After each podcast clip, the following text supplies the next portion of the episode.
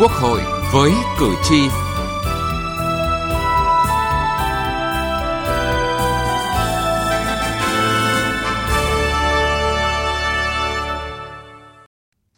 Các biên tập viên Đình Hiếu và Thu Huyền xin kính chào quý vị và các bạn. Thưa quý vị và các bạn, sáng hôm qua, Quốc hội đã khai mạc kỳ họp bất thường lần thứ nhất Quốc hội khóa 15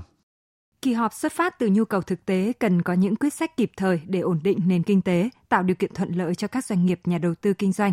Với tinh thần vào cuộc từ sớm từ xa trong năm 2021, Quốc hội đã chủ động lên kế hoạch lấy ý kiến các chuyên gia nhằm góp phần làm rõ, củng cố luận cứ khoa học và thực tiễn, kinh nghiệm quốc tế trong ban hành chính sách. Kỳ họp bất thường và niềm tin của cử tri là nội dung chương trình Quốc hội với cử tri hôm nay và chúng tôi sẽ dành phần lớn thời lượng để đề cập nội dung này. Trước hết, nhân dịp kỷ niệm 76 năm ngày tổng tuyển cử đầu tiên bầu Quốc hội Việt Nam, mùng 6 tháng 1 năm 1946, mùng 6 tháng 1 năm 2022. Mời quý vị nghe bài viết Cuộc tổng tuyển cử đầu tiên, mốc son đánh dấu bước phát triển nhảy vọt về thể chế dân chủ của nước Việt Nam. Ngày 6 tháng 1 năm 1946, cuộc tổng tuyển cử bầu Quốc hội đầu tiên đã diễn ra trong cả nước. Để có một cuộc tổng tuyển cử thành công, Chủ tịch Hồ Chí Minh đã khẳng định tổng tuyển cử là một dịp cho toàn thể quốc dân tự do lựa chọn những người có tài có đức để gánh gác công việc nước nhà. Trong tổng tuyển cử, hễ là người muốn lo việc nước thì đều có quyền ra ứng cử. Vào thời điểm năm 1946, khi đất nước trong cảnh thủ trong giặc ngoài, Chủ tịch Hồ Chí Minh và Tổng bộ Việt Minh đã quyết định mời tất cả những người ngoài mặt trận Việt Minh cùng đứng chung danh sách ứng cử. Động thái này cho thấy chính phủ lâm thời, Chủ tịch Hồ Chí Minh luôn tôn trọng quyền tự do dân chủ của nhân dân, quy tụ người có tài, có đức, gánh vác công việc nước nhà. Và kết quả, 333 đại biểu được bầu với đủ các thành phần, đảng phái khác nhau. Thắng lợi của cuộc tổng tuyển cử đầu tiên là một mốc son đánh dấu bước phát triển nhảy vọt đầu tiên về thể chế dân chủ của nước Việt Nam. Thắng lợi này ngày càng khẳng định niềm tin tuyệt đối của Đảng và Chủ tịch Hồ Chí Minh vào tinh thần yêu nước của nhân dân ta. Cuộc tổng tuyển cử đầu tiên của Việt Nam năm 1946 được tiến hành theo những nguyên tắc dân chủ tiến bộ nhất, đó là phổ thông, bình đẳng, trực tiếp và bỏ phiếu kín đã hoàn toàn thắng lợi. Quốc hội đầu tiên của nước Việt Nam Dân chủ Cộng hòa ra đời. Quốc hội đã cử ra chính phủ chính thức, ấn định cho Việt Nam một hiến pháp dân chủ. Thắng lợi đó là một mốc son đánh dấu bước phát triển nhảy vọt đầu tiên về thể chế dân chủ của nước Việt Nam. Quốc hội Việt Nam ra đời vừa là thành quả, vừa là yêu cầu bức thiết của cách mạng – Quốc hội ra đời trong khói lửa của cuộc đấu tranh dân tộc gay gắt, đó là quốc hội của độc lập dân tộc, của thống nhất đất nước và của đại đoàn kết toàn dân. Quốc hội đã hội tụ các đại biểu của cả ba miền Bắc Trung Nam là ý chí của nhân dân cả nước. Quốc hội đã có đại diện của tất cả thế hệ những người Việt Nam yêu nước đương thời, hội tụ đại biểu của tất cả các ngành, các giới, các giai cấp, tầng lớp xã hội, từ công nhân, nông dân, nam giới, nữ giới, cho đến những nhà tư sản, công thương gia, những nhân sĩ trí thức và các nhà hoạt động văn hóa nổi tiếng, có đại diện của các thành phần tôn giáo trên đất nước ta, tất cả các thành phần dân tộc, của tất cả những người không đảng phái và đảng phái chính trị như Đảng Cộng sản, Đảng Dân Chủ, những đảng viên xã hội cùng với những người tiến bộ khác trong các phái chính trị khác. Thắng lợi của cuộc tổng tuyển cử như Chủ tịch Hồ Chí Minh đã phát biểu tại kỳ họp thứ nhất của Quốc hội đầu tiên, đó là kết quả của sự hy sinh tranh đấu của tổ tiên ta, nó là kết quả của sự đoàn kết anh dũng phấn đấu của toàn thể đồng bào Việt Nam. Sự đoàn kết của toàn thể đồng bào không kể già, trẻ, lớn, bé, gồm tất cả các tôn giáo, tất cả các dân tộc trên bờ cõi Việt Nam đoàn kết chặt chẽ thành một khối hy sinh, không sợ nguy hiểm, tranh lấy nền độc lập cho Tổ quốc. Thắng lợi của cuộc tổng tuyển cử đánh dấu bước trưởng thành của nhà nước cách mạng Việt Nam, mở ra một thời kỳ mới, thời kỳ đất nước ta có một quốc hội, một chính phủ thống nhất, một bản hiến pháp tiến bộ và một hệ thống chính quyền hoàn toàn đầy đủ danh nghĩa về mặt pháp lý để đại diện cho nhân dân Việt Nam về đối nội, đối ngoại. Cuộc bầu cử là căn cứ để khẳng định nhà nước Việt Nam Dân Chủ Cộng Hòa có tính chất hợp pháp, dân chủ, nhà nước của dân, do dân và vì dân, được quốc dân giao phó trọng trách điều hành đất nước, tổ chức toàn dân kháng chiến kiến quốc, giải quyết mọi quan hệ của Việt Nam trên trường quốc tế. Thắng lợi của cuộc tổng tuyển cử đã khẳng định niềm tin tuyệt đối của Đảng và Chủ tịch Hồ Chí Minh vào tinh thần yêu nước của nhân dân ta. Đồng thời, đó cũng là sự biểu thị khát vọng dân chủ của nhân dân và sức mạnh của khối đại đoàn kết toàn dân.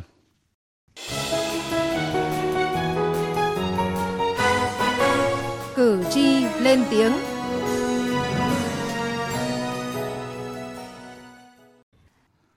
Thưa quý vị và các bạn, kể từ cuộc tổng tuyển cử đầu tiên trải qua 15 nhiệm kỳ hoạt động, Quốc hội đã có những đổi mới mạnh mẽ trong thực hiện chức trách, nhiệm vụ, quyền hạn của mình, luôn khẳng định vị trí là cơ quan quyền lực nhà nước cao nhất của nước Cộng hòa xã hội chủ nghĩa Việt Nam.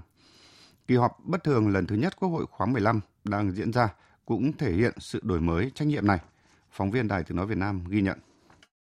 Tại kỳ họp này, Quốc hội sẽ tiến hành xem xét quyết định 4 nội dung cấp bách mà cử tri và nhân dân quan tâm đó là dự thảo nghị quyết về chính sách tài khóa tiền tệ hỗ trợ triển khai chương trình phục hồi và phát triển kinh tế xã hội, chủ trương đầu tư dự án đường bộ cao tốc Bắc Nam giai đoạn 2021-2025, dự án luật sửa đổi bổ sung một số điều của luật đầu tư công, luật đầu tư theo phương thức đối tác công tư, luật đầu tư, luật đấu thầu, luật điện lực, luật doanh nghiệp, luật thuế tiêu thụ đặc biệt và luật thi hành án dân sự. Dự thảo nghị quyết thí điểm một số cơ chế chính sách đặc thù phát triển thành phố Cần Thơ. Liên quan đến bốn nội dung này, trong phiên họp sáng qua, sau khi Chủ tịch Quốc hội Vương Đình Huệ phát biểu khai mạc kỳ họp, tất cả các tờ trình và báo cáo thẩm tra đều đã được trình bày tại nghị trường. Kỳ họp này diễn ra trong bối cảnh cả nước đang nỗ lực triển khai thực hiện các nhiệm vụ chính trị để cụ thể hóa nghị quyết Đại hội đại biểu toàn quốc lần thứ 13 của Đảng. Nghị quyết hội nghị lần thứ tư Ban chấp hành Trung ương Đảng khóa 13, các nghị quyết kỳ họp thứ hai Quốc hội khóa 15, đặc biệt trong hoàn cảnh đất nước gặp những khó khăn thách thức mới, gai gắt hơn do dịch bệnh COVID-19 diễn biến phức tạp, khó lường tại nhiều địa phương trong cả nước. Một kỳ họp bất thường diễn ra trong bối cảnh có nhiều điều cấp bách cần giải quyết. Với người dân như bà Nguyễn Thị Thúy Hằng ở Hà Nội, cảm nhận rõ những tín hiệu tích cực từ cơ quan quyền lực cao nhất. Thực ra thì tôi nghĩ đây là một cái tín hiệu rất là tích cực với vai trò một người dân thì tôi thấy rằng đây là thể hiện cái sự quyết liệt cái vai trò chỉ đạo của cơ quan quản lý nhà nước. Tại vì chúng ta cũng biết rằng là cái dịch covid 19 này cũng chưa từng có tiền lệ. Vậy thì đứng trước những cái bối cảnh chưa từng có tiền lệ thì chúng ta sẽ phải có những cái hành động ứng phó. Nó cũng chưa từng có tiền lệ. Và tôi nghĩ rằng là cái kỳ họp bất thường này chắc chắn là sẽ có uh, những cái uh, nội dung cần phải trao đổi và đặc biệt trong đó sẽ là những cái giải pháp mang tính khả thi để phục hồi nền kinh tế sau uh, đại dịch với doanh nghiệp như ông Phạm Trung Lương, kỳ họp bất thường đã cho thấy quyết tâm của Quốc hội hành động quyết liệt và không chờ đợi theo kiểu xuân thu nhị kỳ. Tôi cho rằng đây là một cái hành động nó thể hiện cái tính quyết liệt và cái tính trách nhiệm của Quốc hội trong trong việc mà giải quyết các cái công việc của đất nước. Nếu mà Quốc hội cứ theo cái cách mà chúng ta làm trong đây thì cũng được, không có vấn đề gì. Bởi vì nó vẫn đang vận hành. Nhưng nó thiếu cái yếu tố mạnh mẽ và quyết liệt để cùng với người dân để giải quyết những vấn đề nóng bỏng của đất nước. Tôi cho rằng những cái hành động đấy nó rất cụ thể và rất đi vào lòng dân. Cảm nhận chung của người dân và doanh nghiệp đều cho thấy rất nhiều kỳ vọng vào kỳ họp bất thường lần này. Chuyên gia kinh tế Vũ Vinh Phúc cho rằng Quốc hội đang đổi mới hành động rất đúng hướng. Nếu mà để sang cái kỳ họp 2022 nó sẽ chậm mất. Bởi vì bây giờ những yêu cầu về phục hồi và phát triển kinh tế nó hết sức cấp bách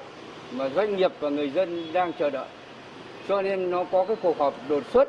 là tất nhiên thì phải nói là cái cuộc họp này rất là quan trọng đối với ờ, sự phát triển kinh tế đất nước sau một thời gian 2 năm chúng ta chống dịch. Theo quy định của pháp luật, Quốc hội có hai kỳ họp là kỳ họp thường kỳ hàng năm, một năm họp hai kỳ, và kỳ họp bất thường khi cần để xem xét các vấn đề cần thiết cấp bách. Do vậy, cái tên kỳ họp bất thường cũng gắn với yếu tố cấp bách. Trong đổi mới hoạt động Quốc hội, khi cần, Quốc hội sẽ có thêm những kỳ họp bất thường để giải quyết những vấn đề cấp bách với mục tiêu tối thượng là phục vụ nhân dân, phục vụ cho sự phát triển đất nước, bảo đảm thể chế hóa các chủ trương nghị quyết của Đảng vào cuộc sống, không bị ách tắc thể hiện sự chủ động, tích cực của Quốc hội trong thực hiện nhiệm vụ theo quy định của hiến pháp và pháp luật. Từ nghị trường đến cuộc sống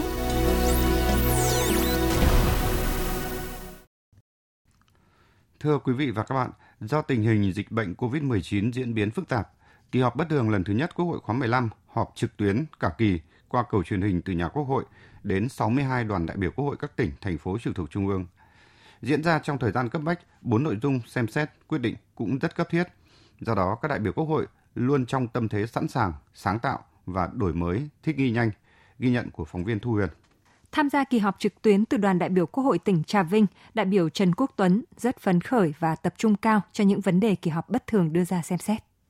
Ngay thời điểm này, là chúng ta đang phải đối mặt với nhiều cái khó khăn thách thức bởi dịch Covid-19 đang bùng phát mạnh. À, do vậy, à, ngay thời điểm này đó thì quốc hội à, tổ chức cái kỳ họp bất thường để xem xét thông qua các dự án luật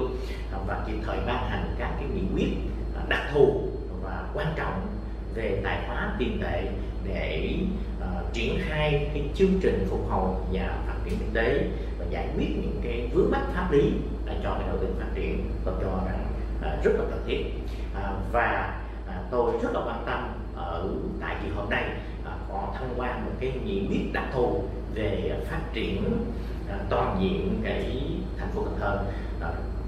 nơi đây được xem là cái đầu tàu uh, kinh tế của vùng đồng sông Long nếu thiếu một cái cơ chế đặc thù thì cả vùng đồng bằng sông Cửu Long khó mà phát triển trong tương lai với đại biểu Lưu Bá Mạc, đoàn đại biểu Quốc hội tỉnh Lạng Sơn, Quốc hội đã hiện thực hóa ý kiến chỉ đạo của Chủ tịch Quốc hội, đó là Quốc hội phải xây dựng Quốc hội khóa 15 trở thành một Quốc hội thật sự gần dân và phản ánh kịp thời những tâm tư nguyện vọng của nhân dân và diễn đàn Quốc hội. Trong suốt quá trình dịch bệnh vừa qua, Quốc hội đã luôn đồng hành trong việc triển khai các cơ chế chính sách về phòng chống dịch và kỳ họp bất thường này cũng cho thấy sự đồng hành kịp thời đó. Kỳ họp Quốc hội lần này nhằm tạo ra được cái sự à, phối hợp chặt chẽ, đồng bộ, hiệu quả chính sách tài khóa tiền tệ và những chính sách khác, à, đồng thời nhằm tháo gỡ những khó khăn vướng mắc ở trong tám luật à, để từ đó à, kiểm soát lạm phát, à, ổn định kinh tế vĩ mô và đảm bảo cái cân đối lớn của nền kinh tế từng bước phục hồi và thúc đẩy sự phát triển kinh tế xã hội của đất nước. Với đại biểu Quốc hội khóa 13, bà Bùi Thị An, Quốc hội đã cho thấy sự đổi mới trách nhiệm trong điều kiện không bình thường sẽ có những quyết định bất thường.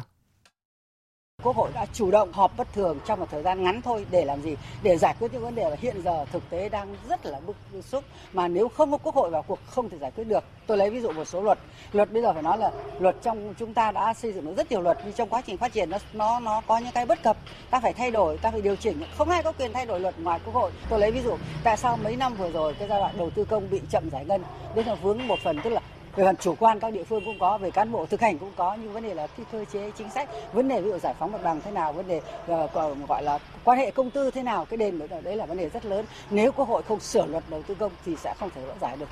Tôi cho là quốc hội phải giải quyết một cách gọi là tình thế nhưng mà tình thế đúng cái chức trách của mình thì tôi nghĩ sẽ gỡ được cho cái cái sự phát triển của xã hội.